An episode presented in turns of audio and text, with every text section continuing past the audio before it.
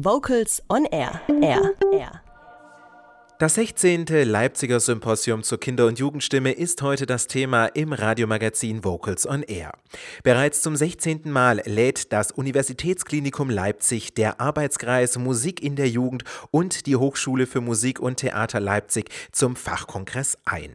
Professor Dr. Michael Fuchs, Leiter der Sektion Phoniatrie und Audiologie am Universitätsklinikum in Leipzig, gehört dem fachkundigen Organisationsteam an und hat mir kurz vor der Sendung verraten, verraten, was die Idee hinter dem Leipziger Symposium ist.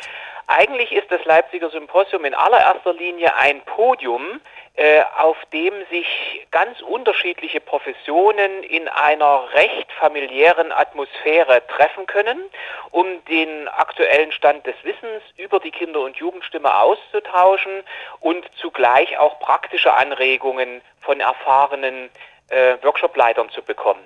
Also wir haben vor nunmehr 16 Jahren, es ist das 16. Symposium, was wir in 2018 veranstalten werden, ähm, mit der Idee begonnen, eben genau einen solchen, eine solche Austauschfläche zu etablieren. Und das hat sich in den letzten Jahren ähm, doch erfreulich entwickelt. Sie wird von circa 500 Teilnehmern äh, besucht jedes Jahr, das letzte Wochenende im Februar. Und die setzen sich etwa aus zwei Dritteln im weitesten Sinne Stimmpädagogen zusammen. Also das sind Musiklehrer, Musikschullehrer, Stimmbildner, Chorleiter, Sänger und aus einem Drittel etwa äh, Stimmtherapeuten. Im weitesten Sinne sind also Hals-Nasen-Ohrenärzte, äh, Phoniater, Audiologen dabei, Kinderärzte, Psychologen, dann natürlich die große Schar der Logopäden und Stimmtherapeuten äh, und natürlich auch eine gewisse Gruppe von Teilnehmern, die sich insgesamt der Kinder- und Jugendstimme verpflichtet fühlen. Die Kinder- und Jugendstimme steht seit Jahren immer wieder im Mittelpunkt Ihres Symposiums. Wie hat sich denn die Kinder- und Jugendstimme in den letzten Jahren verändert? Wenn wir es biologisch beantworten, muss man sagen, eigentlich nicht. Die biologischen Voraussetzungen, die unsere Kinder mit auf die Welt bekommen, sind über die letzten Jahre, Jahrzehnte sehr stabil geblieben. Die Frage ist eher, was wir aus den Kinder- und Jugendstimmen machen, wie wir ihnen helfen, sich möglichst gut zu entwickeln. Und dort gehen praktisch äh, Stimmpädagogik und äh, ja, wenn man so will, Stimmmedizin Hand in Hand. Ähm, dort geht es ja darum, beispielsweise äh, Entwicklungsstörungen der Stimme rechtzeitig zu erkennen, äh, auch zu diagnostizieren und zu therapieren.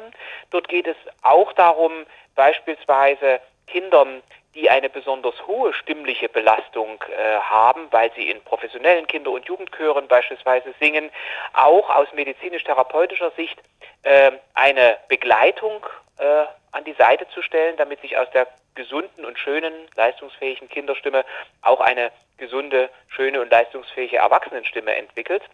Und darüber hinaus versuchen wir natürlich in diesem interdisziplinären Kontext immer auch wieder Bedingungen zu definieren, unter denen sich eine Kinderstimme besonders gut entwickeln kann. Also beispielsweise von den Stimmumfängen der Kinder Rückschlüsse darauf zu ziehen, in welchen Bereichen auch Kinderlieder gesungen und eben auch in Musikwerken publiziert werden sollten.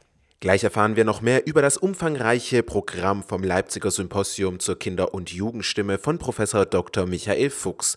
Doch zuvor hören wir wieder Musik aus Leipzig. Hier sind die weltberühmten Thomaner unter der Leitung von Thomas Kantor, Georg Christoph Biller mit Felix Mendelssohn Bartholdis, denn er hat seinen Engeln befohlen über dir.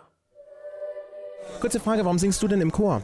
Ähm, ich finde Singen einfach super. Ich singe sowieso schon den ganzen Tag. Dann passt es auch im Chor noch und da hat man so viele gute Freunde im Chor. Also hier ist immer gute Stimmung. Vocals on Air. So klingt Chormusik.